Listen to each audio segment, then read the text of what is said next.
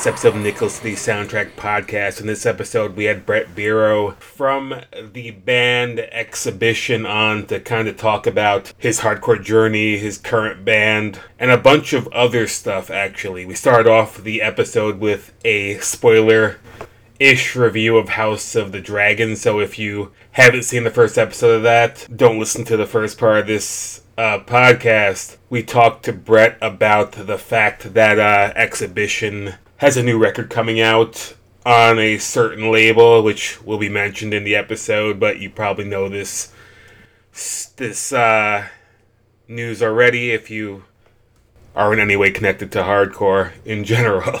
So me and Chris had a great time talking to Brett. And if you stay on till the end of the episode, there is an interesting story about Brett's uncle, who is, I guess, pretty famous or infamous. So stay till the end after the uh, episode song, and you'll hear a you'll hear a pretty funny story that we recorded with Brett a while ago. But we finally have a way to put it out. See you on the next one.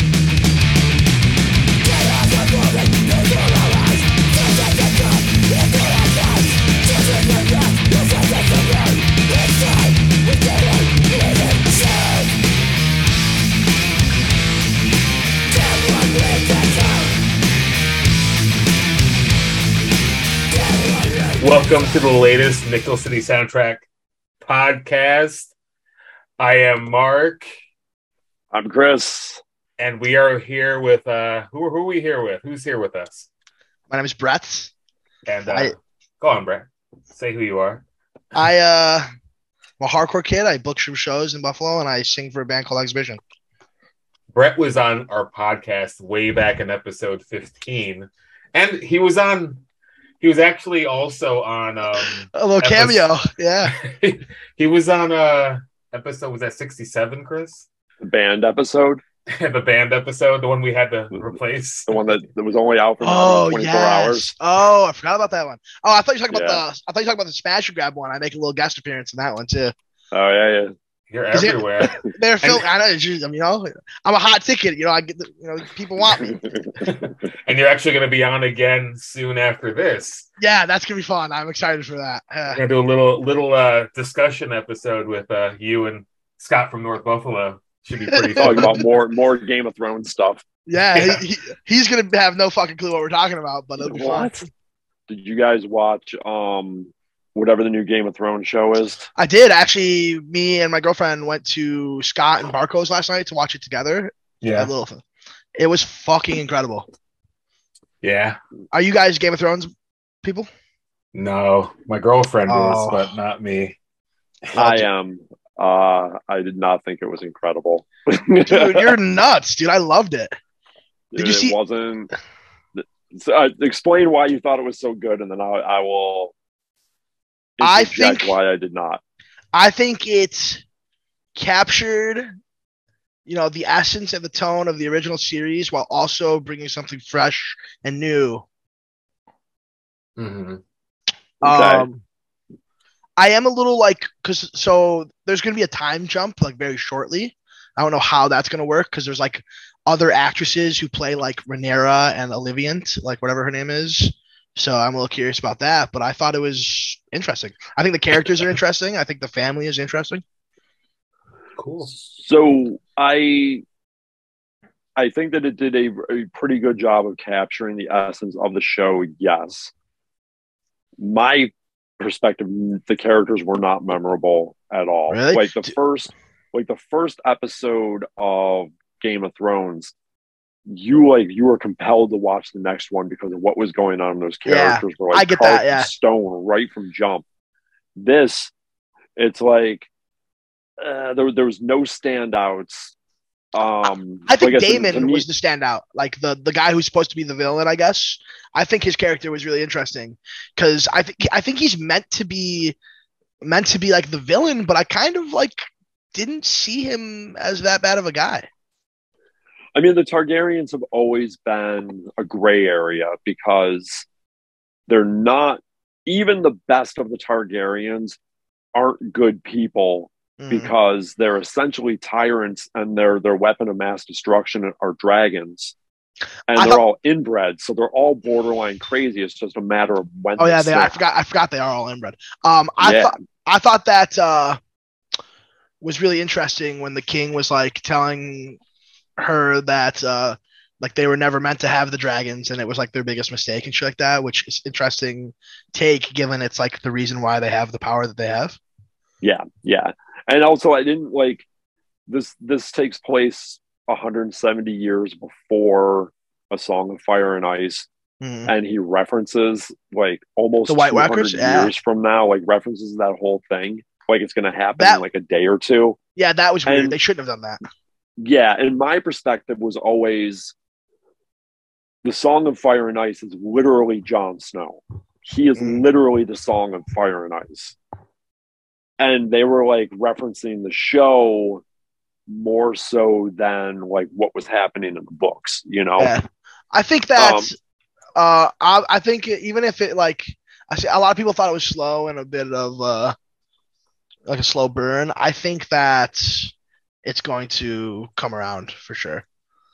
I mean, I hope it does. I didn't think it was a slow burn. It was just, it was the the plot line was predictable. It was like, okay, anybody who hasn't seen it, don't listen to this part.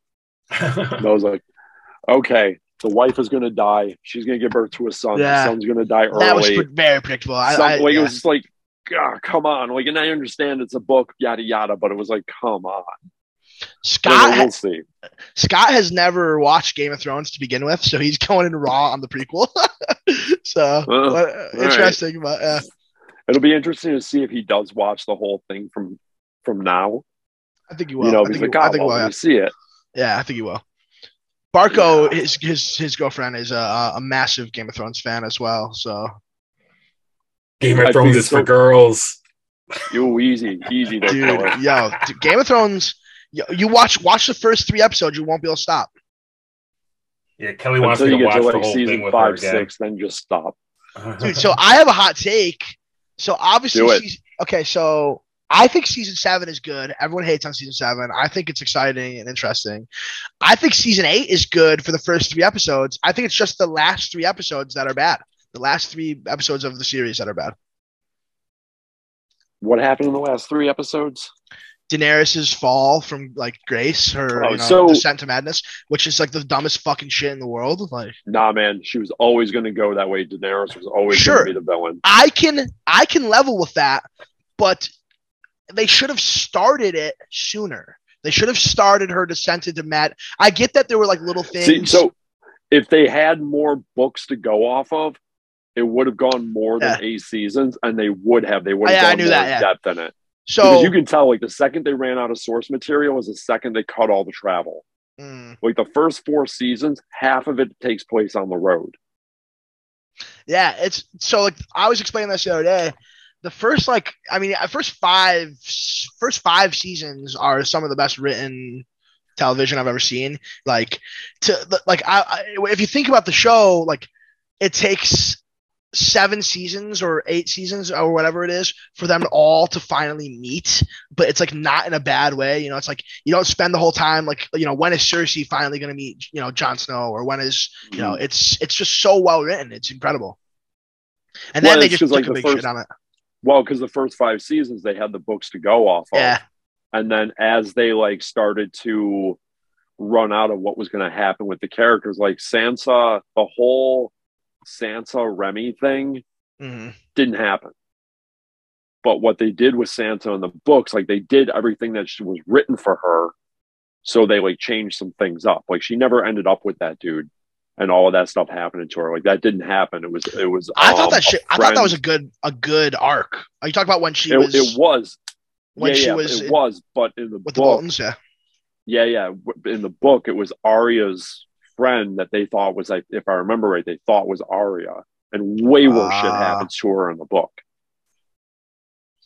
Um, the fuck was I gonna say? Ah, shit. I don't know. I can't remember. It was great though. It- I, I at least I love the show, even though with the fucking the last season being kind of garbage. Oh yeah, that's what I was supposed to say. So um, I read this interesting thing. I don't know if it's true, but I like to think it is. Uh, so what what were the names? David Benioff and D.B. Weiss, right? Those were the, the Yeah. writers. So um, they were slated to write an entire Star Wars trilogy. Yep. And they And- fucked it up by rushing season eight. Yes, and they were fired because of that. Yep. How insane Yep. is that? You just take a big Yeah. pile of shit and then get fired. Like, that's pretty nuts. Yeah. Yeah. So in the books, like one of the things they really didn't go into, they kind of like sprinkled on it a little bit, but in the books, it's heavily hinted at that um Tyrion is a Targaryen. That's interesting. Is he Because, also like, like, a, a, a little person in the books? Like, is that like a thing? Yes. Or oh, okay, and he's way he's way uglier but they like in the books it's very like what he doesn't say is just as important as what he does say hmm and when he gives the initial description of tyrion tyrion has two different color eyes one eye is the lannister color one eye is the targaryen color that's interesting. his hair is so blonde in parts that it looks white and there's always the whole thing about how um Tywin is always like, "You're not my son." He's not saying that because It means he's it literally. quote unquote yeah, deformed. It's literally not his son because the Mad King raped his mother, but it was actually like possibly a consensual relationship. no shit. So, So, they the kind of three heads, they kind of did that with uh, um, Lyanna and Rhaegar. well, John. So the three heads of the dragon are Tyrion, uh, what's her name, Daenerys. Daenerys, and Jon Snow. Oh, that's pretty fucking cool. I wish I would have because Jon. Snow is the John. Like the reason why uh, George R. R. Martin agreed to do the show was he was like, "Who is Jon Snow's parents?" And they said those two, and he was like, "All right, you can do the show," because they were right. That's pretty sick. Um, you see, there's a spin-off with focus on Jon Snow. I heard rumors of it, but I didn't know that that was actually going to No, be a it's thing. yeah, it's confirmed. Um, HBO, like HBO Max themselves, tweeted like production starting whenever. That'll be interesting. Hopefully, George R. R. Martin has something to do with it, so that it like Yeah, stays reasonably true. I it. was excited to see. So I watched the commentary after House of the Dragon. I was excited to see him in the commentary. So at least he has like a Oh, hand in nice. the show. Yeah. So Yeah, oh yeah, yeah. He definitely because it's based off of uh, Dance of the Dragons. whatever or- book, like like Blood and Fire or whatever, which is like Uh, it's like a bunch of Dance of, Dragons or whatever. Yeah. but it's a bunch of Targaryen short stories, and this is like two of them or something Mm. like that. Yeah, be cool. I read a, there's like a, a thing that's like the roadmap for this show. It's only slated to be three seasons, so that should be cool. Like no filler. I mean, it's it depends on how you look at it because the book isn't that long. Yeah, so it's Yeah. like, uh, but yeah, yeah. All right, should we start this like realistically now? Yeah, I guess so. Probably right. oh, I like You this. I, I hope. I hope this makes it into the cut of the podcast. Oh, it absolutely will. It absolutely will. We're gonna have a spoiler warning for the show. yeah, you probably should do that. Honestly, truly, sincerely, you probably should do that. You know what? If you like, if you don't watch a hot show in the first week, That's on you. Get whatever you you Yeah, tell you you whatever on you. happens you you fucking own it. Like if you're gonna be like, eh, watch it when there's three episodes, then you're gonna find shit out. Yeah, definitely. Agreed.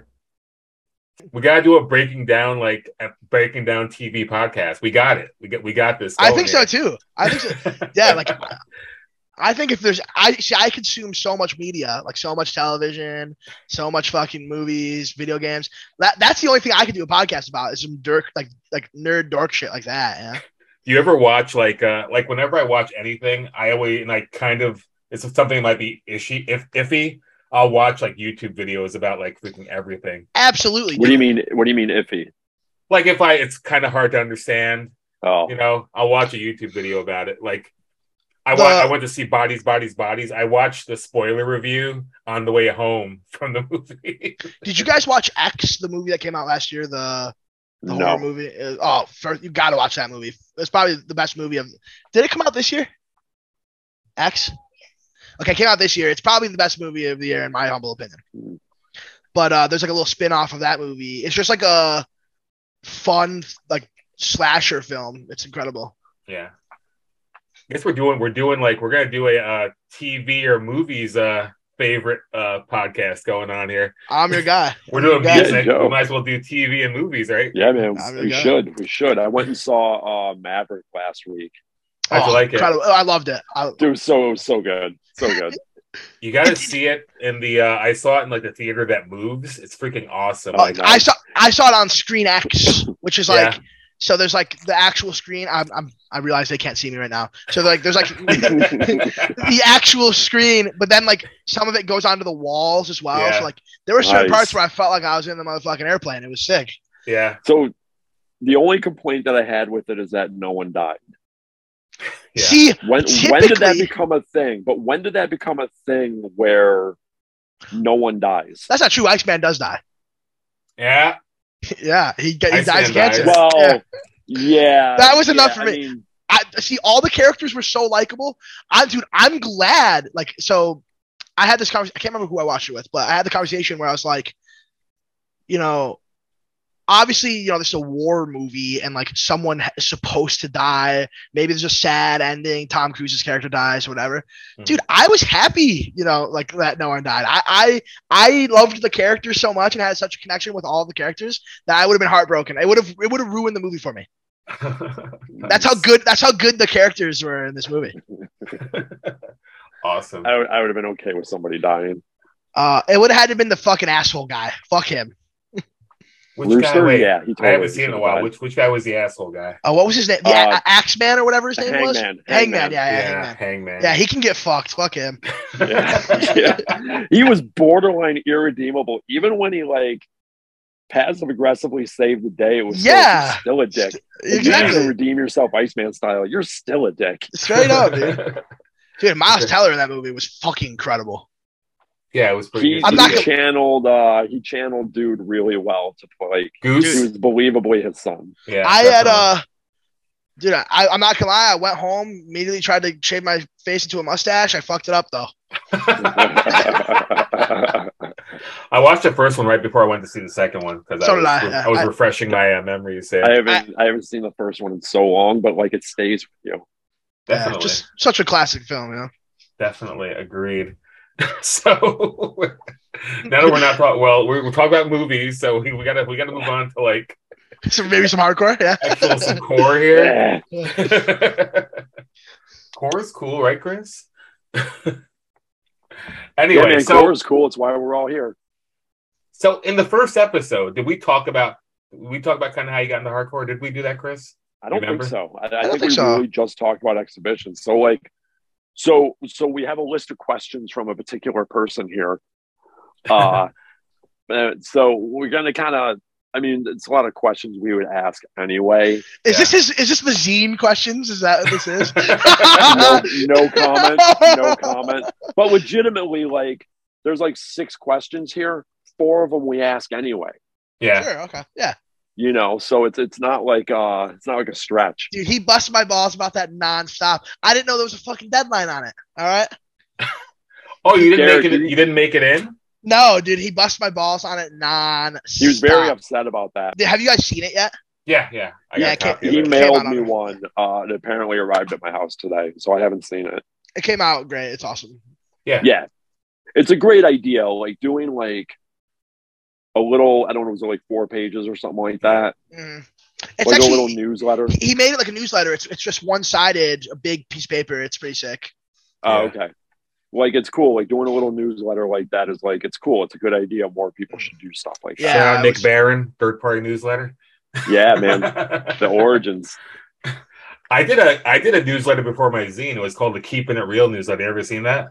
That's pretty cool. No. It was a I got it I got it somewhere. It's called the Keeping It Real newsletter. It was like a big piece of paper and like it was that that was it's old though, so we won't we won't talk about that. Somewhere. So I re- I moved since the last time I was on here. Um, somewhere in this box over here, I have this zine that I've been trying to do for three years that I'll just never finish. Make it happen. What, what are you go. calling it?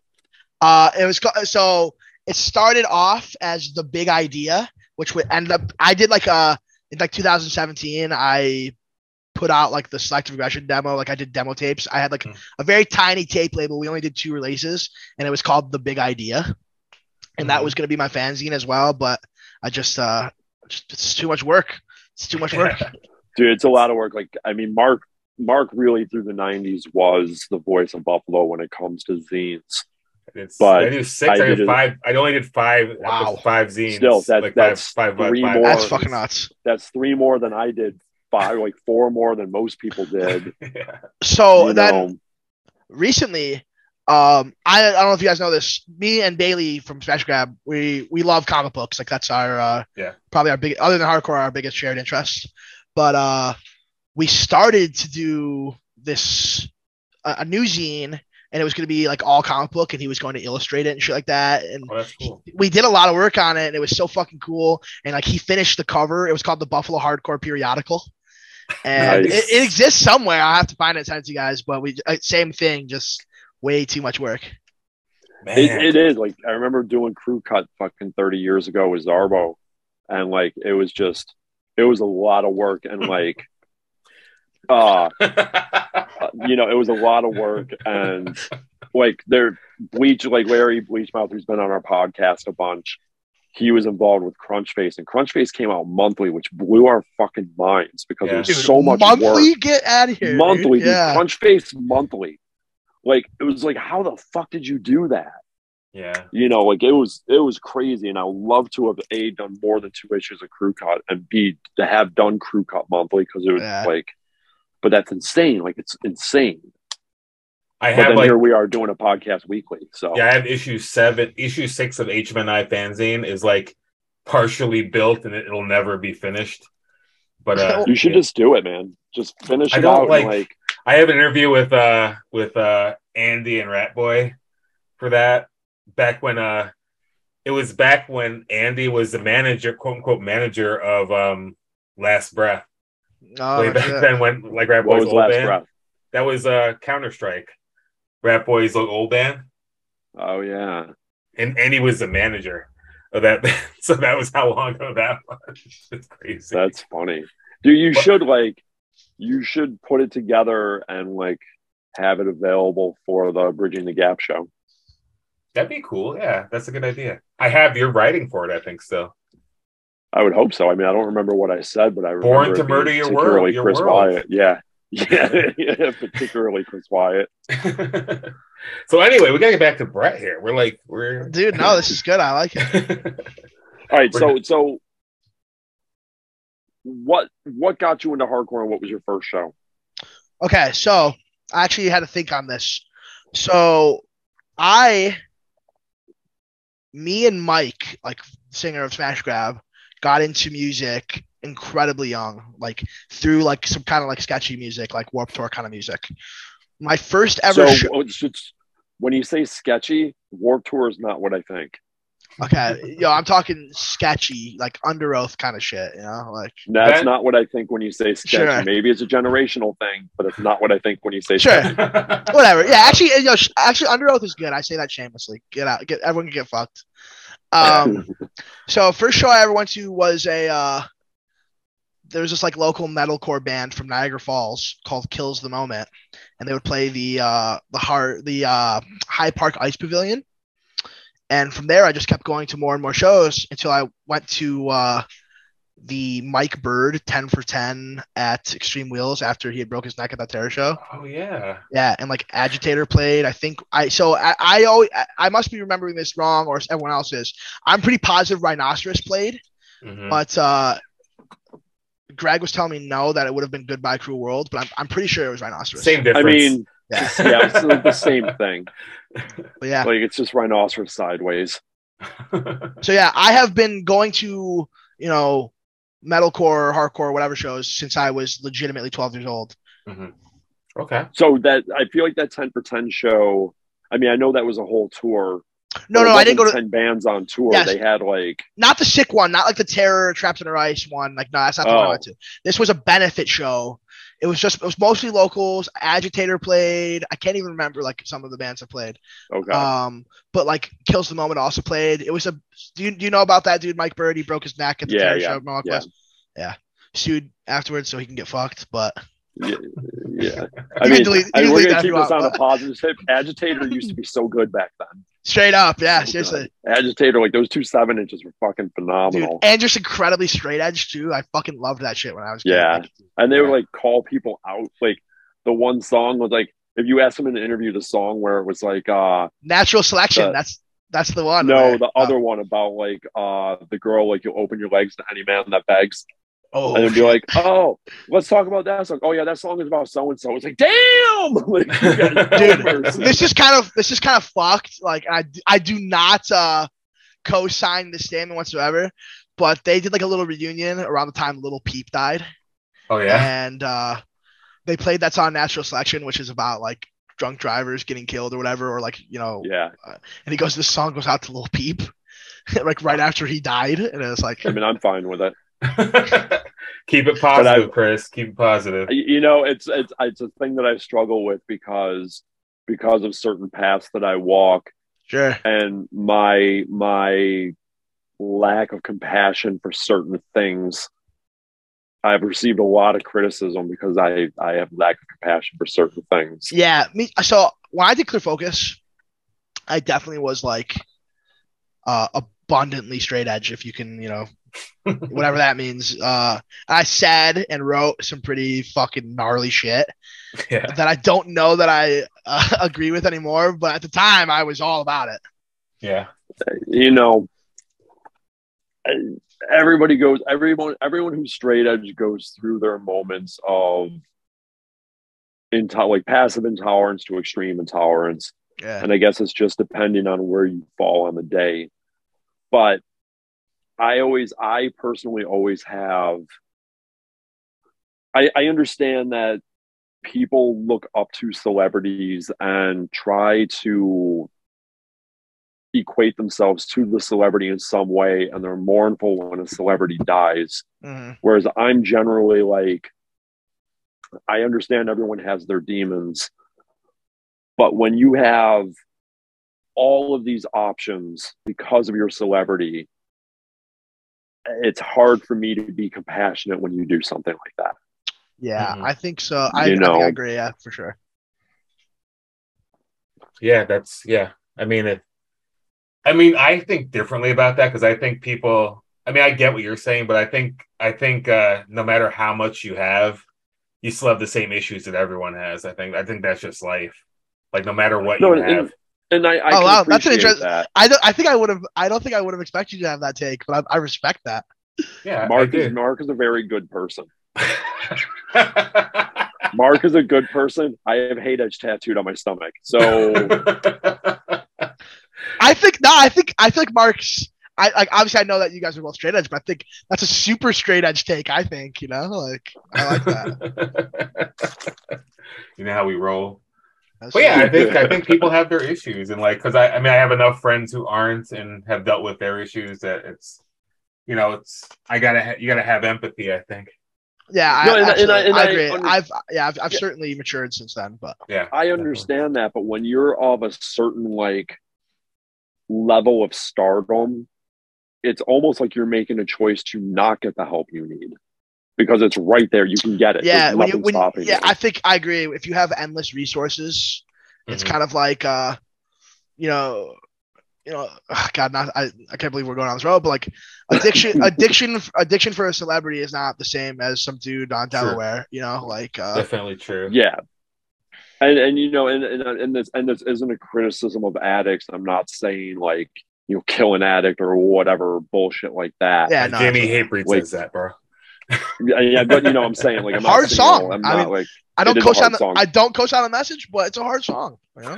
you know but it it if a person and i don't know like as an example lil peep i don't know his situation Yeah, but if a person doesn't want help or a person refuses help and ends up in a certain situation you know I, i'm not going to be like oh rest in peace bro like nah you made your choices I feel like it's harder than that, though. I feel like if you have like a problem, you may not think your problem is a problem until it's too late.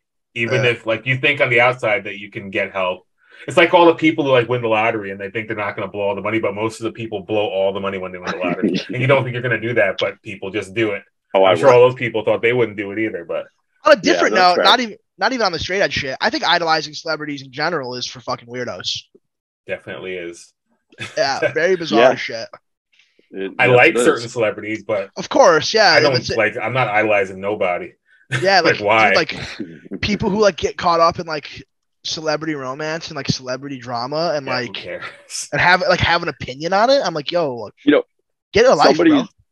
right somebody once told me or suggested that uh or they felt that the only reason why americans get so obsessed with like things like the kardashians and paris hilton and stuff like that is because we don't have a royal family Yeah, you think if there was like a royal family none of these other things would exist because we'd like you know all be paying attention to like you know whatever they're doing it Mhm.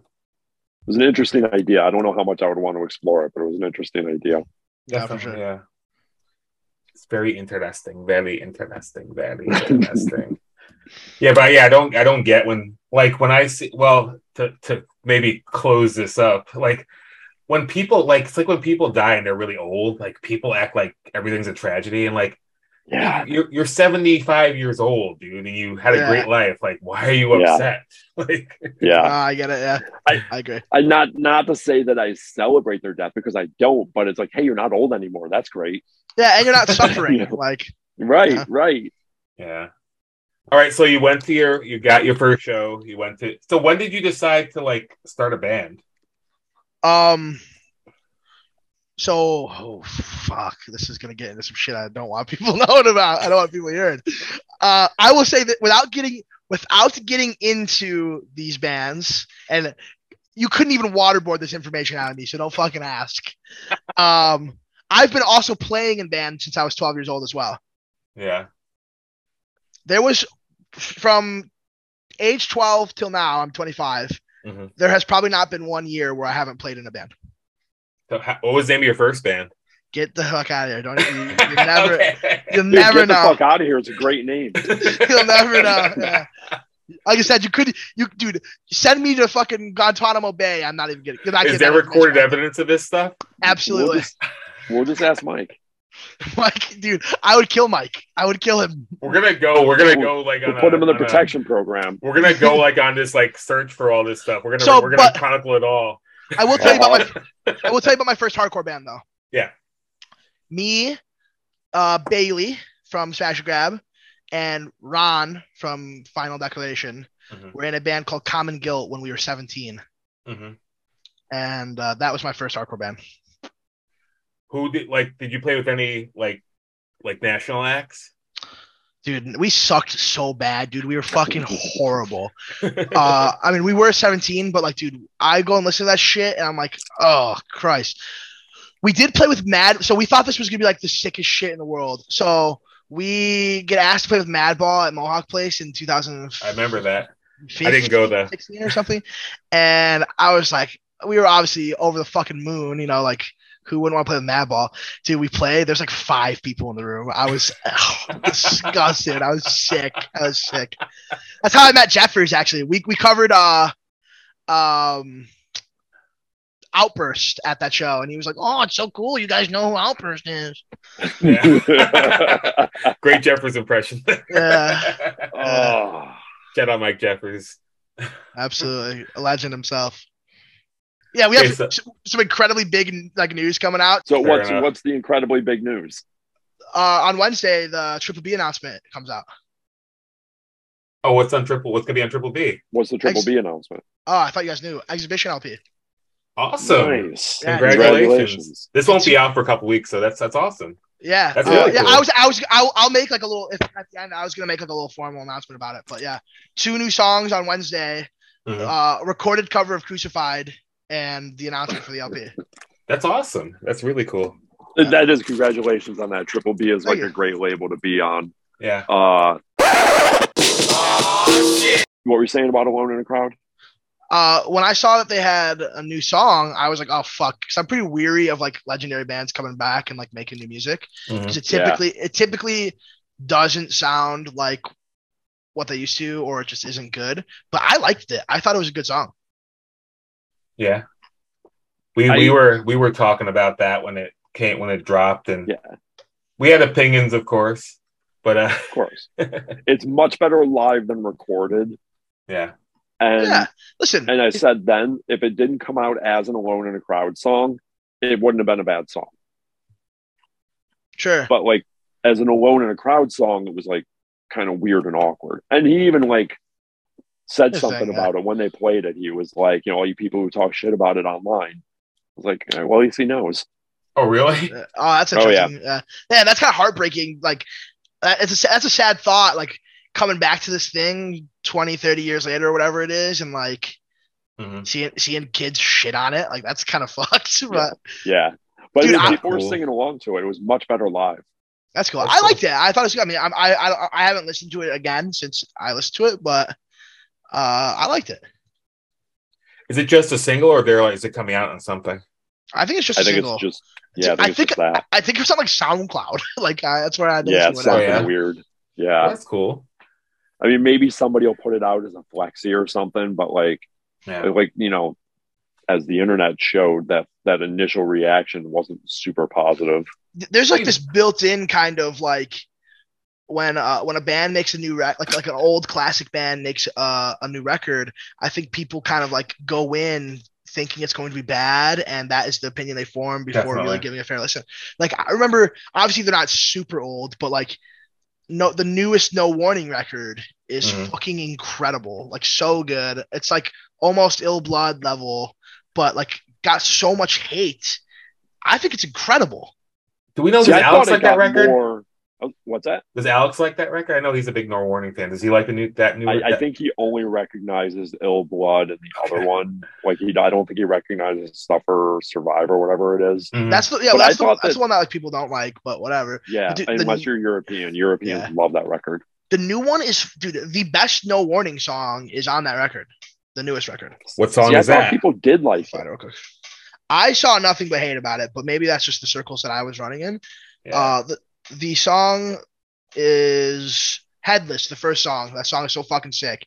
I'll there's check like- it out. There's like a a breakdown, and he like screams it, and then like it slows down again, like and he sings it right after it. It's so fucking cool. Like like like like sings the verse. It's awesome.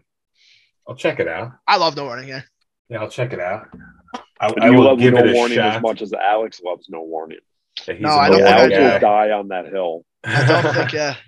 He loves to say how No Warning is like the best thing ever when and we there's always some pushback, but yeah. Always. I mean, ill blood. I mean, probably like I think I, I'll say this. This might be a hot take, or at least a, a pretty bold take.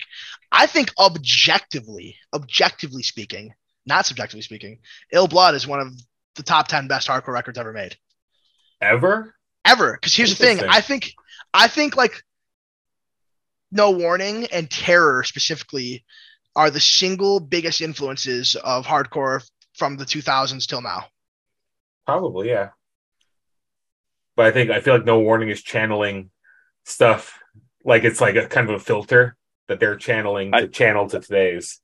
You know what I mean? Sure. Yeah, so that that brings up the argument that that what Terror have channeled in the past and what No Warning channeled at their arguably peak would kind of make that the band or bands that they're channeling the best bands ever. Yeah, know. You know, and, and and some of those bands only five people show up to watch them. Yeah, I don't know. I'll just say I, Terror. Terror is my favorite band of all time. I know that's probably going to be your, one of these questions, but uh, Well, it's already answered, so now we don't have to ask it. yeah, um, Terror can just do absolutely no wrong in my eyes. Fuck.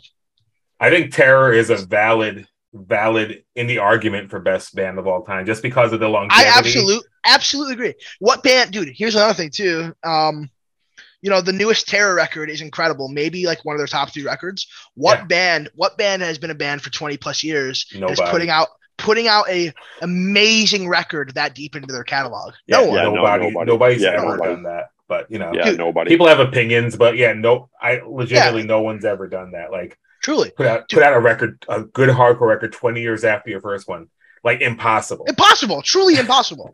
Truly impossible. Yeah, but anyway, let's get back to the let's get back to the interview. So, Or- so well, what, while we're on the subject of terror, what's your favorite terror record? My favorite Terror record. Okay, so I had fuck. It changes all the time. So Keepers of the Faith quite literally changed my life. Like that record, I make the joke all the time that Scott ruined my life. So like I was already into like, you know, aggressive kind of music. I was already listening to like, you know, I was going to Warped Tour and shit. Mhm. I found Keepers of the Faith, listened to it one time over, and I was like, that's it. This is my life now. Like, uh, so probably sentimental wise, I would say Keepers of the Faith, but I think the best songs are on One with the Underdogs. hmm I also- didn't somebody else say that What? one with the underdogs was like their favorite because I sta- I stand by Keepers of the Faith is my favorite terror record I used or to what think I think. I used to think Always the Hard Way was my favorite Terror record, but see, it just changes. I'm like, that- that's a good problem to have. You have such a deep, incredible catalog that it's hard to pinpoint a favorite record. So, but I think the, So- I think Go ahead. I think the answer is probably Keepers of the Faith, though. So could it be said that terror has no bad records? I I, I 100% would say that confidently. No bad records. There's See, my records. favorite. My There's favorite records I like less than others for sure. You know, there's Well, some of course. But uh, I would say that there's nothing from Terror that is unlistenable. Yeah. Okay, What? so before Mark goes into what he was going to say, Yeah. rank rank the terror records from top to bottom because I just want to see where things fall with you. Okay, should I go? I'm gonna go bottom to top actually. Yeah. Okay, that's so weird, but okay. uh, actually no, you're okay. I'll go top to bottom. I'll go top to bottom. Okay, number one, I guess I'll have to say Keepers of the Faith, but it's so close. Any the top three could change, and any either three could be Keepers of the Faith, One with the Underdogs, Always the Hard Way. Then Okay. Lowest of the Low, which I know is probably like a hot take. Most people probably put Lowest of the Low. yeah, yeah, it's definitely a hot take. yeah, most people probably put Lowest of the Low much higher. It's definitely I a hot take. Um, Pain and Power, Okay, Live by the Code. Okay. Total retaliation. Ah, see, I'm trying to think of these all off the top of my head. Total retaliation. Actually, I don't know. Fuck. Because, dude, I used to I used to say that my favorite terror song was "No Time for Fools" off the 25th Hour. So, and that Mhm. record is also that is a criminally, dude. That's hard. Record much better than I remember when I first listened to it. Yeah. Told you. Got me to listen to it again. Such a I was good like, record. Oh fuck, this is actually really good. Straight up so where sick. does that fall? I think it's gotta be higher than what I've said. Um, dude, and Trust No Face with Ben Cook, fucking tough song. Yeah. Dude, see, it's so hard. So like, I think this is my actual take. The f- um Keepers of Faith, Always the Hard Way, One with the Underdogs are just ones that like are always cemented there. I think it can go literally anything else for the rest of their catalog. Like it could change because it's all so good. Right. I will say this: "Live by the Code" is my least favorite Terror record. fair enough. Think that I agree with you on that. Actually, I personally really like "Damned and Shamed." I do too. A lot of people don't like that record. A lot of a- I think people it's don't. I really like that record. I think that record's really good. Uh, "Betrayer" is a hard song. Yeah. So hard. That whole record, like, so good. So, so can I cheat if I say what my favorite Terror record is? It's the the Push It Away, the Don't Need Your Help, Push It Away seven inch. I feel like Push It Away is like one of the best, easily one of the best Yeah. like, hardcore songs ever. Dude, Like, we want to get to seven such a inches great too. song. Dude, remember the walls will fall? That one's fucking tough too. They got the Madball cover on there. Yeah. yeah. Anyway, enough terror. I can talk about Terror forever. Dude, it's so funny. I was like, I was over Scott's house last night, and I had made some comment. So like, it's no. I, I, I will shout. I will shout. Terror is my favorite band to anyone who will listen. Scott also knows this. Uh, I had said some. I think I was talking. I think I might have said E Town Concrete was my favorite band. I was joking though. I do love E Town, but I was joking. And Scott's like, "What's your real favorite band, huh?" You know, like you fucking with me, E Town Concrete. dude. Are I you was I came around on E Town. Me too. I was- I was- dude. I was a hater for years. yeah, fucking years. Now I I was a cannot get for en- decades. I can't get Dude. enough of it. For real, I can't get enough. Like I did like a full discography run, and I was like, "This is all so fucking good." What was I thinking? I was I uh I did merch for Buried Alive for uh some fest they played with E Town, and I stand by this. E that E Town set was the best hardcore set I've ever seen in my life. They were amazing. Like Nice. The bassist like plays with his fingers, which is usually kind of goofy for a hardcore band. But this No, motherfucker, dude, absolutely not. I do not agree with that at all. dude, get the hell out of here, man. I would rather. Yo. Eric Rice plays with his fucking fingers. Yeah. I don't know, dude. It looks. It doesn't look as cool. I gotta tell you. Go, dude. Nah, Eric Rice has fucking style for days. but dude, fucking the- fingering the ba- that bass like a third date. dude, the bassist of E Town had my fucking mind blown, dude. And they and their set list was just incredible. I'll have to revisit E Town Concrete. I just I just can't get into that band. You got to revisit it. In, in, as an elder statesman, you might be like, "Oh, I get it now." On paper, it's. Dude, I was explaining this to Scott. On paper, like if you if you don't listen to it, you're like, yeah, yo, it's a hardcore band, but they rap. It's not nu metal, but they rap. it's On paper, it's Limp Bizkit light. Truly, but it, it sounds nothing like it. It sounds nothing like Uh, it. It's because it's it's legit. There's truly nothing. There's no other band that sounds like E Town. Truly, the most original band there is. Do you like um do you like uh, Gridiron? I don't, dude. I don't. I Yeah, want we, to. We back Gridiron hard here. I, but dude, I love Do we- Never Ending Game, who I think is also doing a the similar thing. Yeah. It's weird, and I know I- they they I like share those. members too. Oh, Yeah. yeah, okay. They share It's members. the Uh, LP. Yeah, The LP, like something about it. I have to give it a go again. I I didn't like I didn't like their first thing. I'm not like a, a huge hater. Mm. Uh, listen, I love hardcore, so I could like find something to like in just about anything. There are some shit I think really fucking sucks, but it's uh, there's I like I like more than I hate more. Like you know, Yeah. if that makes any sense. Yeah. Yeah, I've never s- listened to Never Ending Game, but like they look like Whoa. what you- I've heard looks sound looks like it's awesome. But I've never Yeah, sat down and listened to them. You'll you'll like never Dude. ending game. Yeah. sick like sick man. Yeah. Awesome. They're they're playing a fest in uh, Mississauga, like I don't know, like two hours north of here, and I'll be on tour unfortunately, but Now yeah, it's coming up soon, right? That yeah. Gr- Gridiron is also playing it too. Yeah, nice. All the young toughs.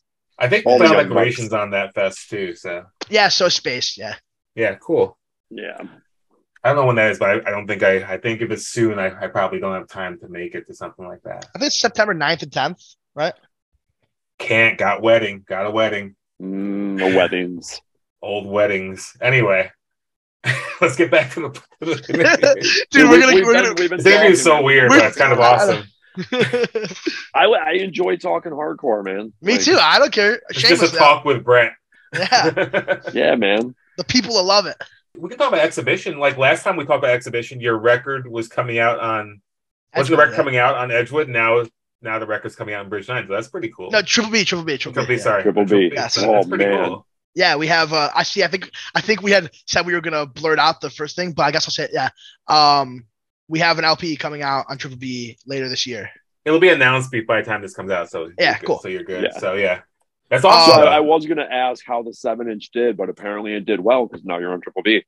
Yeah. It did really well. Um, it was. We got. I mean, like we did like a lot of cool shit off of it. Unfortunately, so like not not unfortunately. Uh, around the same time, our seven inch came out. Violent Way also became like the biggest fucking band in the world. So like. which you know kind of slowed us down a little bit. Not, I'm not in like in a hating way. I'm so fucking happy for them. I love them. Yeah. But uh, we we got this record coming out now on Triple B, and I think that's I think that's pretty cool. So Speaking mean, of Violent like- Way, sorry. Speaking of Violent Way, like all you guys totally rep them everywhere, which I think is kind of awesome. Yeah. Like, like you guys Dude, are we- behind them like hundred percent, which is we Which do is it on cool as purpose. Yeah, dude. When we played our first show, when I just played first show, I don't know if you guys you I we all all five of us wore a Violent Way shirt. that's awesome. the same exact Violent Way shirt, dude. I I like even if they weren't my best friends in the world, I think that band is fucking incredible. Like oh, I love Violent Way. I'm- easily I- easily the I baddest hide band in. Buffalo. No no doubt. yeah. Yeah, It like it like if you know exhibition takes off with the Triple B and Violent Ways doing their thing. Mason and Nick will like never have to work again. Truly, yeah. they'll, they'll be Dude, like too we always- touring. we always have this like uh this joke that like Mason was just like I played in bands that like, you know, we played five fucking people and like had a hot dude have done full tours that were fucking garbage. Mason is 18 just played in Spain two days ago. Like right. you got Yeah. like he's got like the golden egg, man. Like you, I, Yeah. he got gifted the coolest shit in the world, you know. But Yeah. he He was like, it. "Yeah, we're going to Spain to play one show." Which is like, that's freaking ridiculous. I know. that's awesome. dude. But I mean, truthfully, he like this is no bullshit. He is the best musician I've ever met in my life. Like he's like a like a virtuoso on the guitar. It's, it's I mean, up. I'm I'm excited to see what he's doing when he's like 25, 26. dude. And then it's seeing it's what hard he's to doing when he's fathom. like 35. Yeah, it's Yeah, hard to you know. fathom. Truly, like it's so weird to say. Like, so like this exhibition LP is the best thing that I've ever been a part of. It's like my finest work I've ever done. Mhm. Um, I I don't know that I could ever top it ever again. And then I think that the riffs were written by an 18 year old. I'm like, what the fuck did I do? like, like Mason is the like man. Mason, Mason, is like yeah. the Todd Youth of Buffalo. Definitely. Like I think oh, so. he's gonna be like when he's like in his 20s, 30s, he's gonna be playing for some like giant bands and then coming back to Buffalo and doing some random hardcore bands. Nick doesn't really get the credit that he deserves because Nick truly is like one of the best hardcore musicians I've ever like he can he can mhm. do any kind of hardcore, but Mason is just like the kid is good. It's just so good. It's kind of ridiculous that like Eric, Nick, and Mason are all in one band. Like that's like stupid. It's like a murder talent. a, a true murderer's row right there. Like just like it doesn't It's get any better. It doesn't get any better. It's like a it's like an all-star team. Yeah, it's it's absurd. Like the amount of talent in that band. So that's awesome. Yeah. Yeah. Man, we're getting all we're getting everywhere here. It's kind of cool. Yeah. yeah. New exhibition record coming out. Two new songs. Obviously, they'll be they will not be out by. I mean, they will they will be long be out by the time this comes out. yeah. Uh, the twenty what's the what's the record gonna be called? The last laugh. Nice. Maybe, maybe that's what's called. but um, as it stands now, that's what it's called. Yeah. So so how so okay, let's let's ask a question here, which which we've always kind of thought about. Like, so with the commonality of members, like will you guys always play as the members are, or might you guys like recruit people to play? No, we're- so we're- We're definitely hitting that problem now. yeah. Um, because uh, Violent Way has a busy schedule, and Mhm. you know now exhibition is kind of you know getting asked to do a lot more than we were. Mhm. There's going to be some overlapping shit. We we kind of have like a, a B team lineup as well. Okay, cool. So it'll kind of all it'll always probably be me, Greg who plays bass, and other Brett who plays guitar, Mhm. and we'll have to like scab out Nick and Mason probably here and there, but Okay. uh, it'll always be Nick and Mason's band though, you know. Yeah, yeah, but yeah, that's that's. I've always wondered about that because of like how Yeah. this shit's like you know getting bigger and stuff, and It's not a problem that we've play. had. Yeah, it's not a problem that we've had to face yet. We've been able to work around it, but it's been really difficult. Like, I I feel so bad for Nick and also Mason. Like, the month of September is like exhibition has two tours.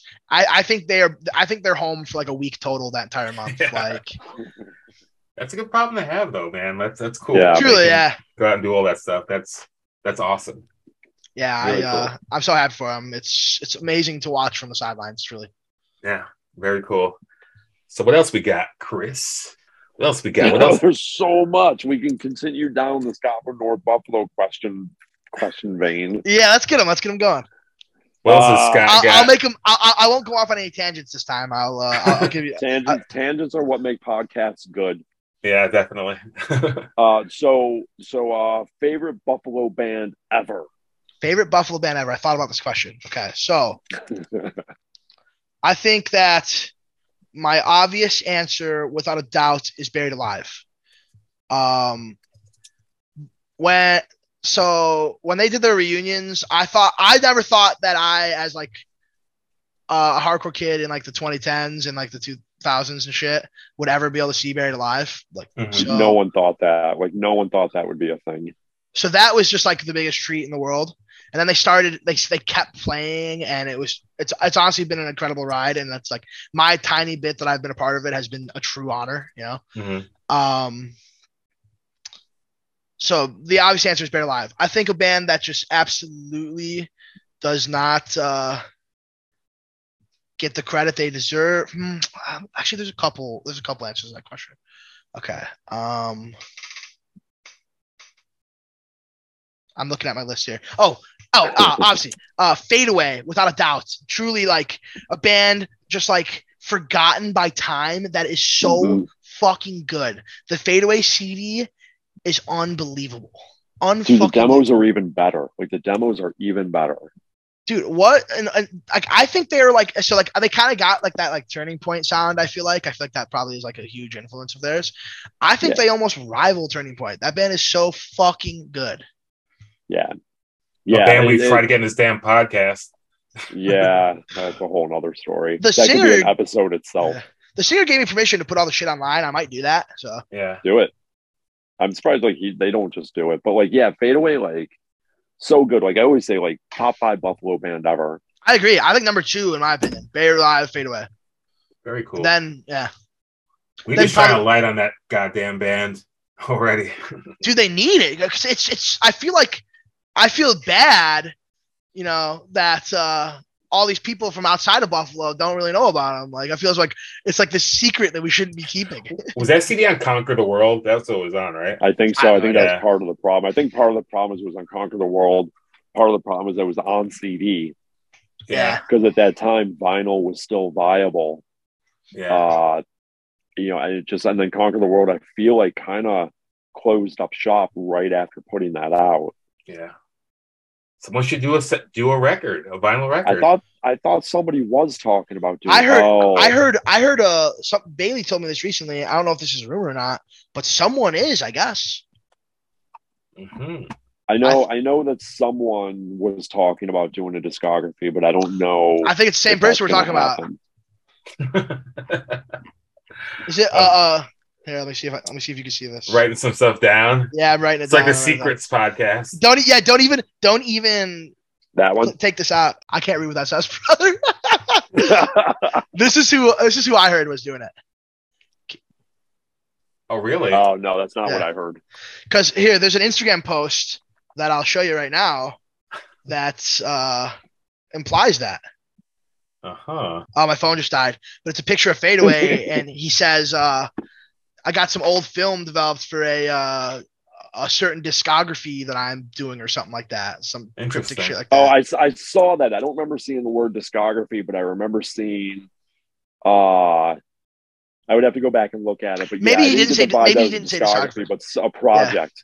yeah, maybe that's what it was. like yeah. yeah. I don't know if I, I I don't know if it was discography, but the implication made it seem like it was going to be a fadeaway like re-release or something. I mean, that'd be great, but I hope that they would do. If someone were going to do a discography, they would put out everything: the demos, the CD. I the- agree. I guess the split seven inches on the CD, but like the whole, the whole thing. NCS And podcast just- records number one. Surely, yeah. I wish. I think someday when I'm like not doing bands, I would like to do a record label someday. That'd be awesome. yeah. I know it's like a, a, a thankless and moneyless job, but fuck, I listen to some cool shit, man. I could put some cool shit out. I got Yeah. good Yeah. taste. nice. nice. Very cool. So um let's see what else we got. Um Uh, what else you got on the question the- list? The so this was an interesting one. Uh, a gem about Buffalo that people may not know, particularly people outside of Buffalo. Like, what's a Jam about what's the Buffalo. thing? Fuck, that's tough because I I love Buffalo. Like I'll I'll die here without a doubt. Um, gem. Fuck. Hmm. So, I don't. Are you guys are you guys Bills fans? Yeah, No. as much you know. Okay, well, uh, you- you were in a being Colts hat, Buffalo, yeah, you kind of have to. Yeah. Okay, so like I'm a very big Bills fan, and like you go to other cities, and obviously you'll find people who are like super fans of their team. You know, like you know, like people who you know live and die for you know the Eagles or whatever. The Eagles are are pretty close, com- like fan base wise, but there truly, truly is no fan base for any sports team like there is for the Buffalo Bills. Mhm. Like, you know, like you walk down the street and like "Go Bills" is a synonym for "hello." You know, so like yeah. Yeah. I think that like I think like wh- like our like the fan and like just relationship with the population of Buffalo and Western Mhm. New York in general with our sports teams is uh pretty beautiful. Yeah. I could agree with that. Also, truly, the best the best food in the world is in Buffalo. I'll hear no other. Uh, Absolutely, absolutely. The best food in the this world is Argument all the time. Buffalo pizza fucking smokes New York pizza, smokes Fuck Chicago yes. pizza, smokes Fuck any other fucking pizza doesn't exist outside of Buffalo. in my fucking- Disagree. Goddamn right. Hard Get the disagree. fuck outta Shut here. Your mouth, Colt fan. Get the Indianapolis pizza is great. What? What is it? Papa John's? Uh, Domino's, dude. I, like remember I went. To, I went to Nashville once, and dude, it was like it was like 11 p.m. All right, so it's like not even that late, and I'm like, oh man, I really want to order a pizza. Not Yeah. only could I not find like a local joint, the only shit I could order was Domino's. All right, I was in hell. Yes. my my sister and I, when we were in Ireland, it was just like let's just let's just get a pizza. We can't find anything to eat in their Oh, place. I want to say it was dude. called like Irish. five star pizza or something. It was Uh. not five star. It was like fucking. It was the worst thing I've ever fucking eaten. dude, buffalo pizza, dude, a nice bocce pie, nothing like it. There's nothing like it. Bocce Club is great. Yeah, I, I would agree with that. So would you say that Bocce is your favorite pizza place? I think so. Um, I don't get it as often because it's kind of far for me.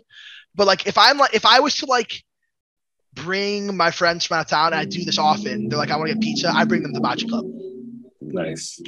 I worked at Bocce for a minute Did it ruin it in for you or what? illustrious pizza career. No, Bocce was fine. Like, uh, there were a bunch of us, like, more on the punk side of people that worked at Bocce.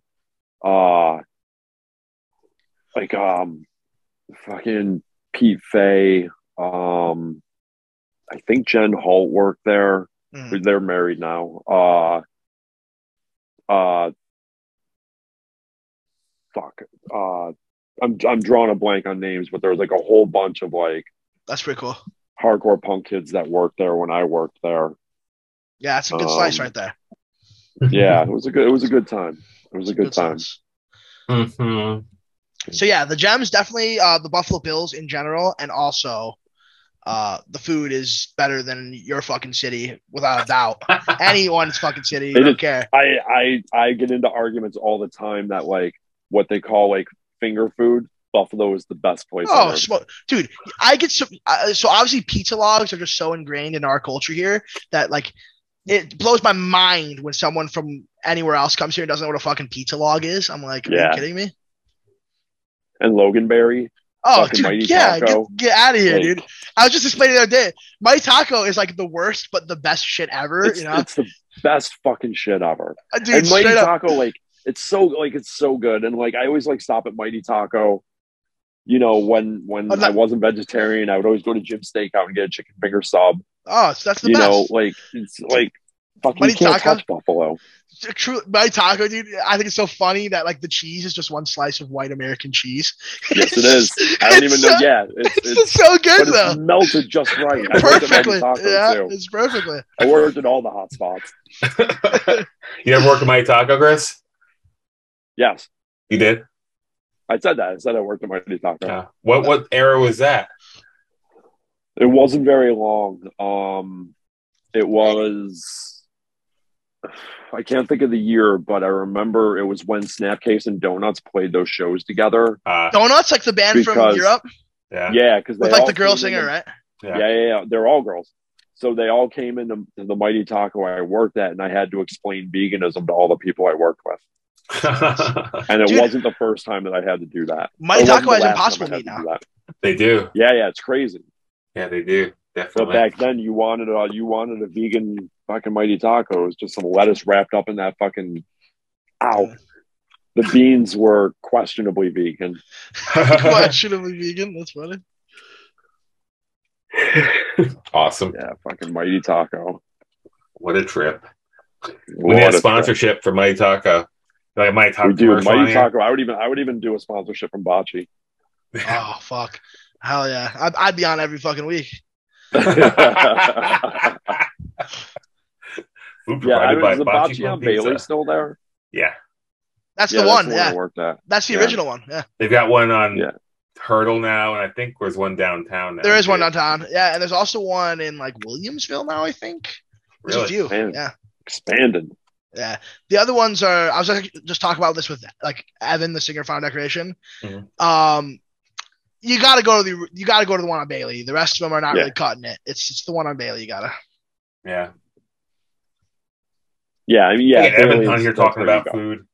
Dude, Evan is dude. He is a Buffalo food encyclopedia. Yes. when I started like when I like when I was first seeing my girlfriend, I texted him a million times like she's vegan. I'm like, where do I bring her? Where do I bring her? Where do I bring? And he just had an answer like that. Me and him were outside a show talking about like Red Bull flavors once. So just Dude, he's a, he's, a, he's a fucking connoisseur of Buffalo food. Dude. He do, do, you- do you know that like Buffalo Eats Instagram page or whatever? yeah. He's like he's like one of the admins on there. nice. That's funny. Very cool. Yeah, Ev- we got Evan on here. We gotta do a food episode of this, this podcast. We do need to do a food episode because we like a food about, draft, Buffalo food yeah, draft. Ooh, yeah, Buffalo food draft. That'd be, Oh that's man, a good one. yeah, like a little bracket. Oh, that would be fun. That would be fun. Yeah. yeah. Who wins? Right? what, what's the best Buffalo food restaurant just in general? Yeah, we do Um, like yeah, we do a bracket of all the restaurants and who beats who, and we see who top restaurant in Buffalo is. Let's Yeah, Are man, you, uh, definitely. Dude, I've been trying. I've been trying to organize a pizza tour, but you guys won't fucking do when it. When you come, I'm we'll do a fucking pizza in on tour. that, dude. I'm in. like, I 100% want to do a pizza tour and see who has the best pizza. When you come, we'll do a pizza tour. And Well, November. Snapcase, man, bridging the gap. I'll, I'll, we'll Oh, do you it guys? uh, either a day before or after. You're coming up for that, yeah? Yeah, oh yeah, Cool. It Must just sold out some today, I think. Yeah.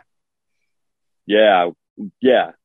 It's gonna be great. Like, it's gonna be a good time, and I'm really hoping that uh, Daryl, if you're listening, that them using the old font that Galis is gonna do some demo songs.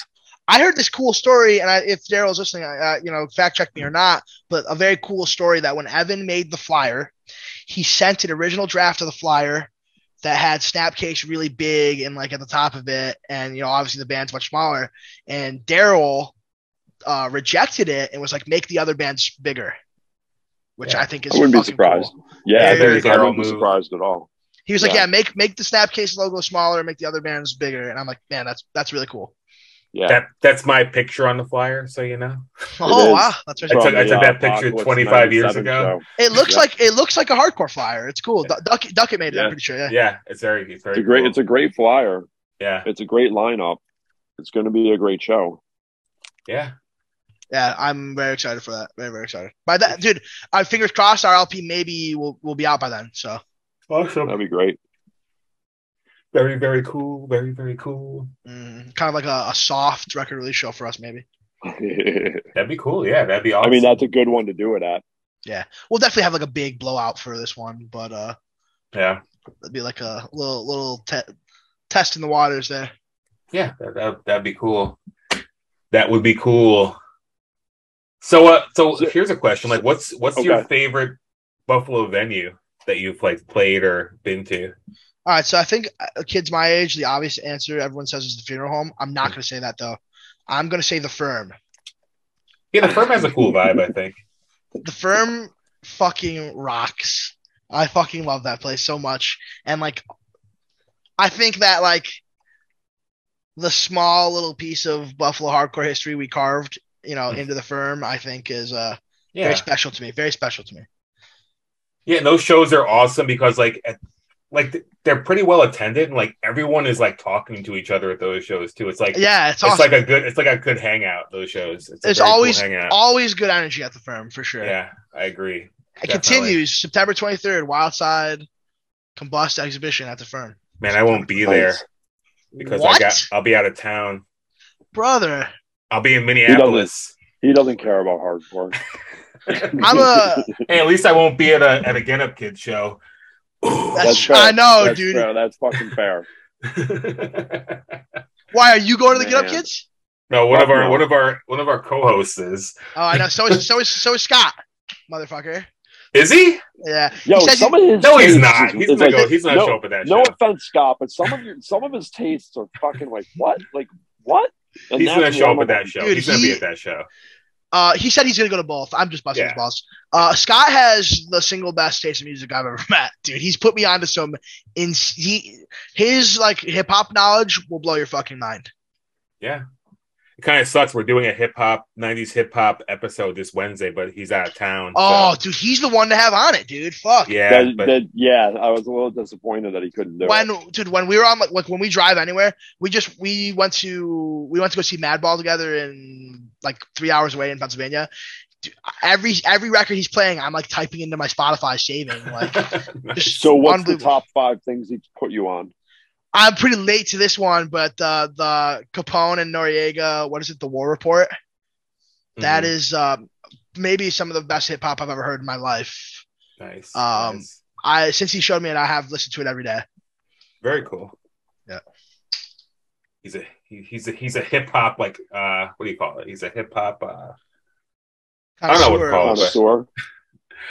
But- Connoisseur? It's cool though when Terror put like the hip hop stuff on their on their LPs. yes too. dude, I, I love that cool shit dude there. and and they're uh on this fucking the pain and the power like record release tour they were coming out to like a jedi mind trick song oh cool, very cool, nice.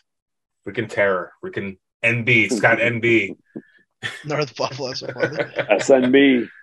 Scott North Buffalo. that's fucking funny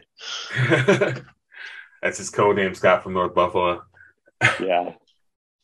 We can talk some hip hop next week when you guys are on. yeah i'd love to We can get He's we can get his, his hip hop takes. i Since am he won't be on uh, the other episode. i do love i love me some hip-hop but i cannot hold a candle to him Yeah, he's pretty deep in. So yeah, uh, yeah, no, definitely, definitely. like the, probably the Without a doubt. biggest Gang Starr fan I know.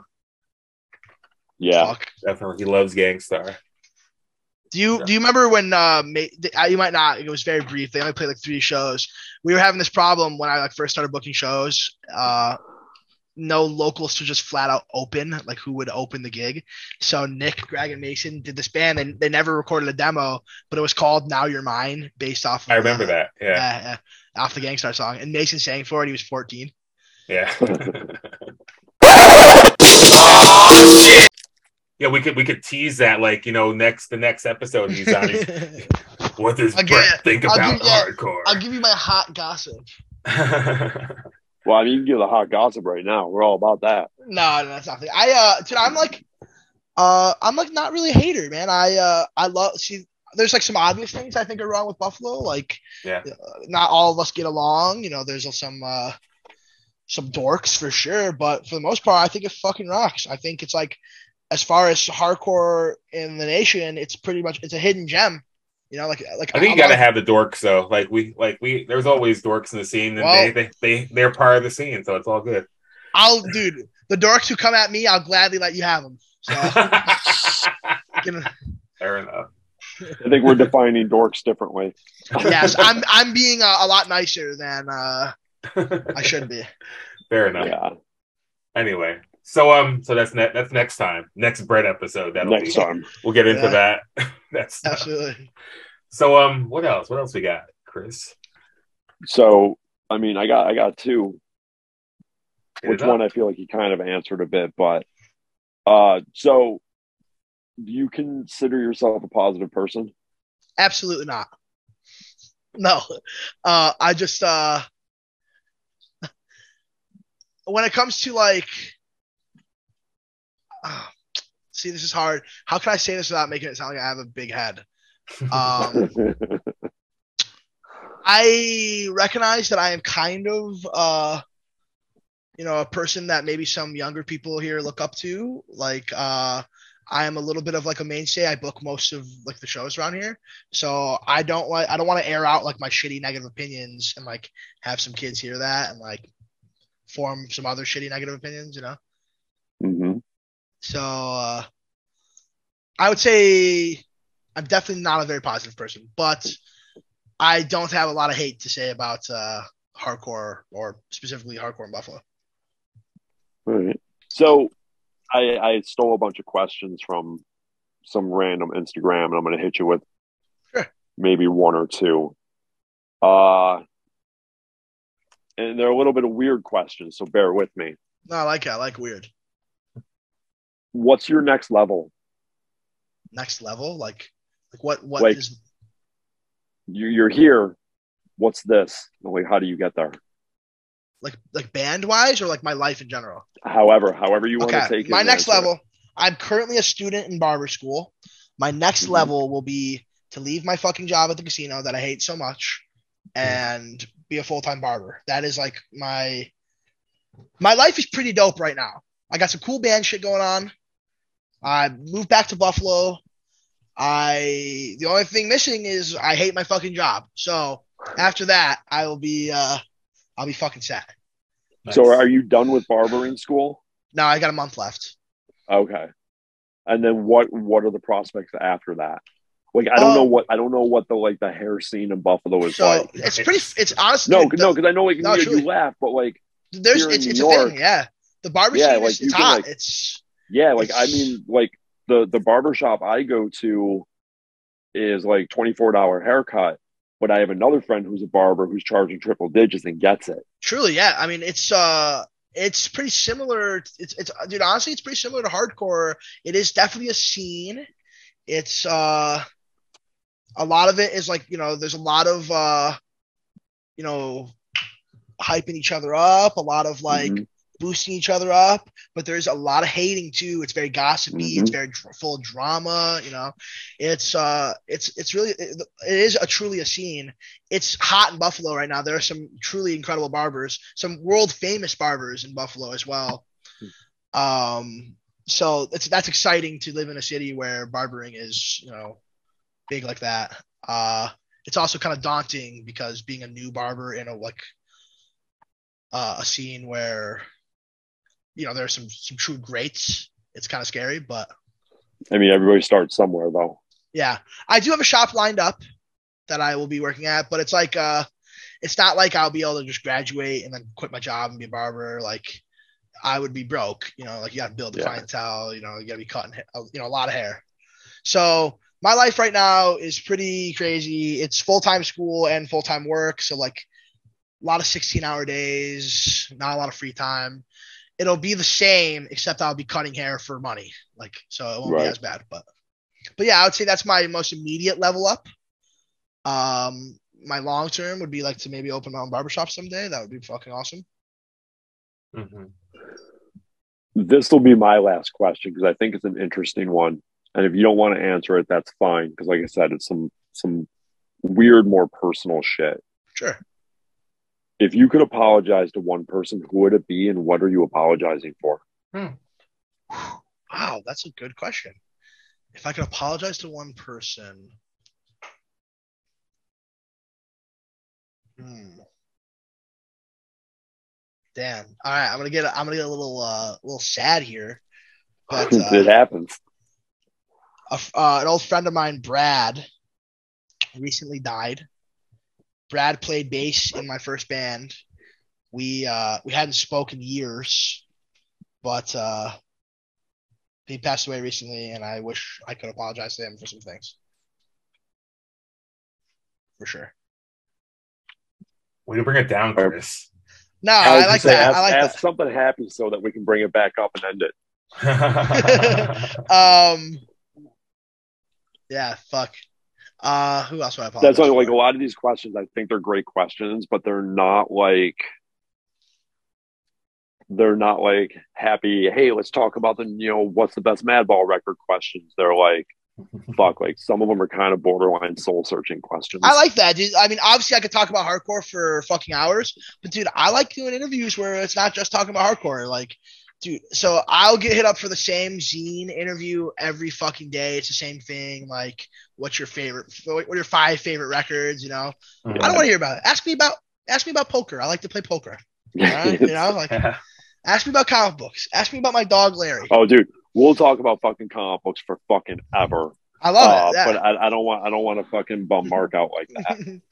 nah, this has been this has been a, a great interview. yeah, I agree. I, it it's been fun. Yeah, it's so been a, it's been a cool. It's like even it was a bit. It's a bit disjointed, but it's fun. So I'm having a good time. No, it's yeah. all about the Derek- disjointed. Derek- like, yeah, exactly. You know, it's like it's fucking better- Love that shit. Yeah, it's better. It's better when it sounds like a more of a conversation than it does an interview. That's how I. That's my Yeah. opinion. definitely. Um, so let's say here's a question: Do you ever see yourself doing a band other than a hardcore band? Dude in my head man i got a hundred different bands a hundred different ideas. Uh maybe like uh here's the problem that lies with that. I'm not a very good musician and i can't and i can't sing. So you know that kind of uh you know limits my options I would love to do like a traditional rock and roll band, like some Yeah. rose tattoo kind of shit. Like I think that would be fucking awesome. I have this like whole idea in my head about it too that I like would love to see come to life someday, but uh Yeah. that seems pretty far fetched. I think I would love um you know, like I'm, I'm pretty jealous of like you, you you know about Mason and Nick's new band, not Mason Mason Nick and Greg's new band Deluxe. Yeah, yeah, yeah. yeah. Have have any of you heard it? I have. only yeah. what's been only what snippets have been on Instagram. It's so fucking good. I'm so jealous I'm not in that shit. That is uh that is the kind of band I would love to do too. Like maybe like a new wave kind of early emo type thing. Like yeah, hmm that's pretty cool. Yeah, do I think it's ever gonna happen? Probably not. I'm probably stuck in hardcore forever, but it's not No. being stuck. It's being real. I've been it's it's a sentence. I've been sentenced. I couldn't leave if I wanted to. I could I'm in it forever. You can't, man. Scott fucked my whole life up, man. I could be normal. Maybe went to college. And now or you're something. watching Game of Thrones shows with them. I know. I know. I know. It's bizarre. My life is weird. I love it though. I wouldn't. I mean, who know? Like, not to be corny. You know, everyone says this. I have no idea what my life would be without it. It's been like the only constant I've had for. I feel that way too. Like, I like how like stupid normal per- person would I be if I never got into hardcore. Like, I'd just be some all those people I pass in the street who were just like normal. Like, Yeah, like- that. yeah, I wonder about that a lot myself. I'm not gonna get I- I don't- to 21 Pilots. You know, like right. I'm not- like yeah, I don't think my life would be any better. no one listens. Yeah, like the connection that like we have and like all hardcore kids have to this music that we listen to. There's nothing else like it except maybe hip hop. You know, maybe. Uh, Yeah. I think this, this is paraphrasing, but someone I, I think it was Ice T said something like hip hop and hardcore are the same thing from a different neighborhood, and I think I, I feel that same way. Yeah, I mean, I, I see that. Yeah, totally. I I think think it was hip-hop has- who always used to say it was Go on. Civ who always used to say that hardcore was uh hip hop suburban cousin. Yeah, it kind of is right. Like Or the hip hop has the ability to get really So maybe- big, really big. And Maybe- hardcore yeah, does not. Yeah. there's uh That's there's not no true. ceiling. Look at Turnstile. But still, here's the thing, though. Obviously, you know, in hardcore standards, obviously Turnstile is the biggest band in the world. You walk down the street, though, and you ask some random people, they're not going to know who Turnstile is. That's true. that's also true. You ask them who Wu Tang Clan is, even a fucking 15 year old knows who Wu Tang Clan is. Yeah, but on the other side of that, you ask anybody on the street who Rage Against the Machine is, they'll tell you. Yeah, but Not yeah. not that I consider Rage Against the Machine a hardcore band, but it's definitely adjacent. sure, sure. Def, def, def.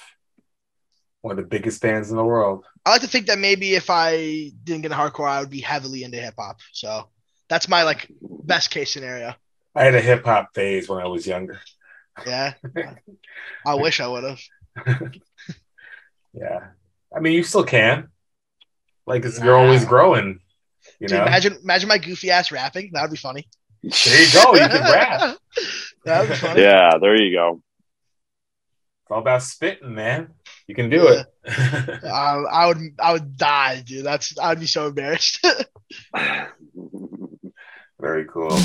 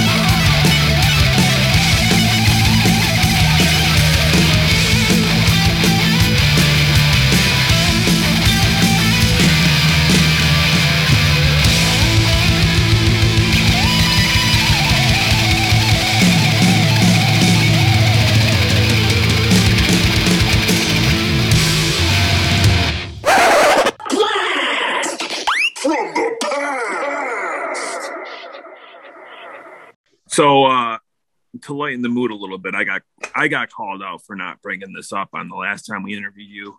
Is uh, another relative of yours? Oh boy, here we go. I told you. Dude, yeah. All right. So all right. tell us uh, tell us about Mr. Bobbitt, man. Okay, well. here's the thing. Here's the thing too. He's a rather polarizing figure too. So, but I will tell you. So, the story of my uncle Johnny. For those who don't know, Google John Wayne Bobbitt. Mike's in the room laughing. the story of my uncle Johnny leads directly to my birth. Okay, so what happened to my uncle Johnny is directly responsible for my birth. So all these people who have a problem with me blame my uncle Johnny or blame the woman. who so your uncle Johnny's penis gets cut off and it lands in your mom. Like, what's going on? no, I'll explain it. I'll explain. Same with the episode. All right, so my uncle Johnny, you know, gets his dick cut off by his wife. He becomes incredibly famous for it. Incredibly famous. I'm like, he's on. He's friends with Howard Stern. He's going on TV shows and shit. All this makes what was at the time, for a long time actually, the highest grossing porn of all time. I don't know if anyone knows that, dude. It's called. it- it- this is not a joke. It's called Franken Penis. yeah. Yes, It it, was- is. for a long time called and then there's another one too called uh John Wayne Bobbitt Uncut. Yep. but uh so yeah, for a while it was like the highest grossing porn of all time. But you know, whatever, my uh my uncle Johnny gets super famous, you know. It, it- for a while ended up being the best thing that ever happened to him, which is funny saying it to a group of dudes. So my uncle, you know, he gets all this fame. He, he moves to Las Vegas, and my dad starts becoming almost like his manager. So my dad moves to Vegas with him. They're going to like the Playboy Mansion. Obviously, he's big in porn. Like they're living a insane bachelor life, you know, nuts, just like some true Wolf of Wall Street shit. And uh, my uncle Johnny, like I said, is doing porn, and they're often going to porn shoots. And my father happens to meet my mother at one of these shoots. Oh. Yeah. Hmm. hmm Yeah. So uh, She was just holding a boom mic, I imagine. I wish that was She the could have been a makeup person. She could have been like a I will, uh, I'll I'll let everyone uh, decide what they think she was doing. But my father did meet her there. And that is what led to me. wow. So when do we get your Uncle Johnny on the podcast? Dude, I'll tell you a really I'll tell you a really funny story. So Clear Focus did like our first full US and we're playing Las Vegas. And I hadn't seen my Uncle Johnny in, in years. He, he kind of was like, for a long time, he was going back and forth from Vegas and Niagara Falls. That's where we're from. I, I live in Niagara Falls. So, um, my Uncle Johnny actually, so I should say this.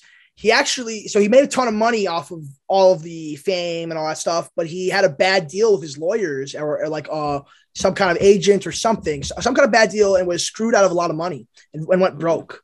So he moves back to the falls, whatever, he's living a normal ass life. Then he gets in this really bad car accident, breaks his fucking neck, his neck and back, and like gets an insane settlement and is rich again.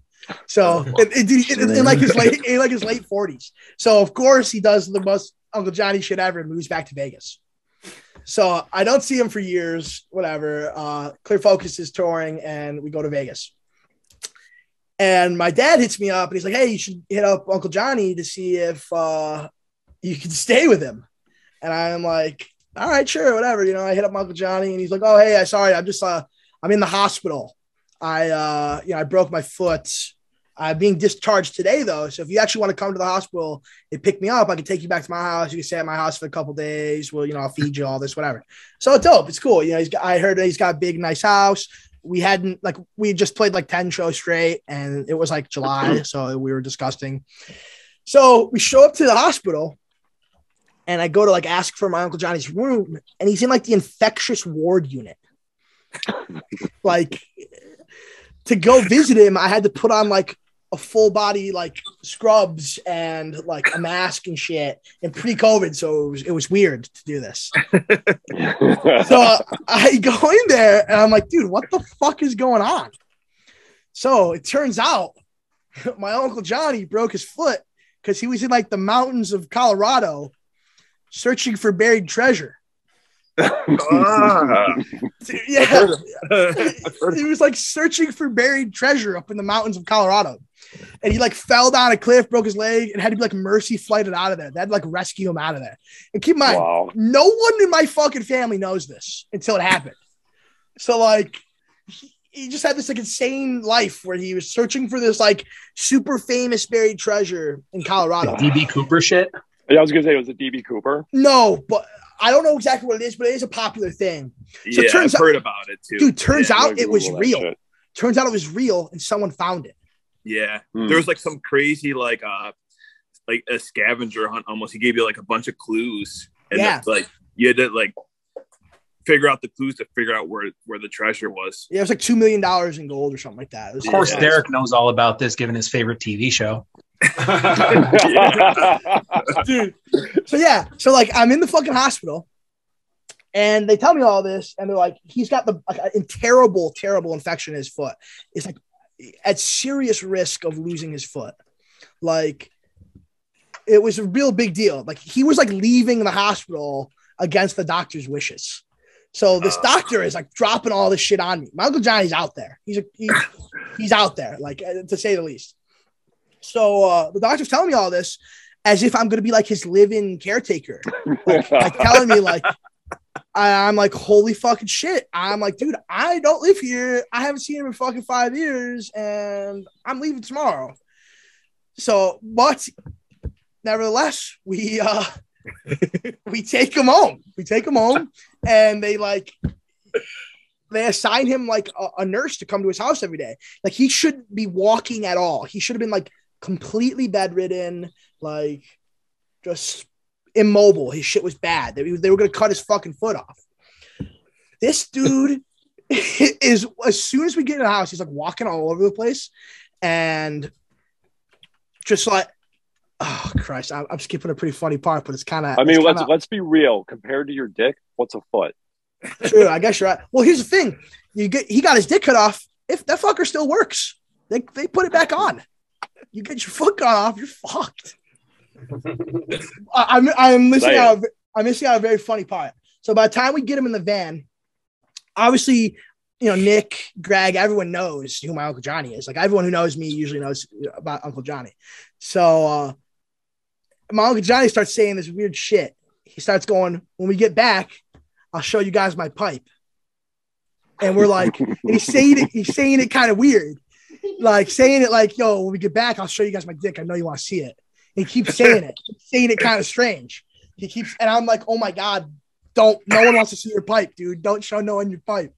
So- and he's being so cryptic that everyone believed they were talking, he was talking about his fucking dick.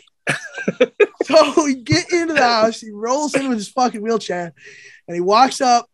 I mean, not walk. He rolls up to his fucking uh, living room coffee table, and he has just got like pounds upon pounds of marijuana on the table, which was completely insane for my uncle Johnny. So, like, sometime like he left Niagara Falls and went back to Vegas, he took up smoking weed. He had like a comic, like like Pineapple Express, Cheech and Chong amount of fucking weed on his table. But he, he disappears for a second, comes out of his room, and comes back with like a foot long, like Native American pipe, like that he uses to smoke weed, like fucking Gandalf. Like, and that's what he was talking about this whole time was this fucking weed pipe. it was truly like the funniest, like probably the funniest 24 hours of my life. How disappointed So was I'm Greg? sure that all of you, I was, I was just saying, I'm sure that all of you were like, oh man, Oh. I'm glad it's that pipe. But which Oh. one of you was secretly hoping to see the scars? Oh, all of us, all of us. Yeah. I've never even seen it. I've never even seen it. I mean, obviously that's my uncle. Of course, I've never seen my uncle dick. yeah, that gets into a whole weird area that you might need therapy for. Dude, I, yeah, that is this. Uh, was a really funny, funny time, and my dude, anytime like that story gets brought up probably once a month. My friends are always bringing it up. Seeing my uncle Johnny's pipe.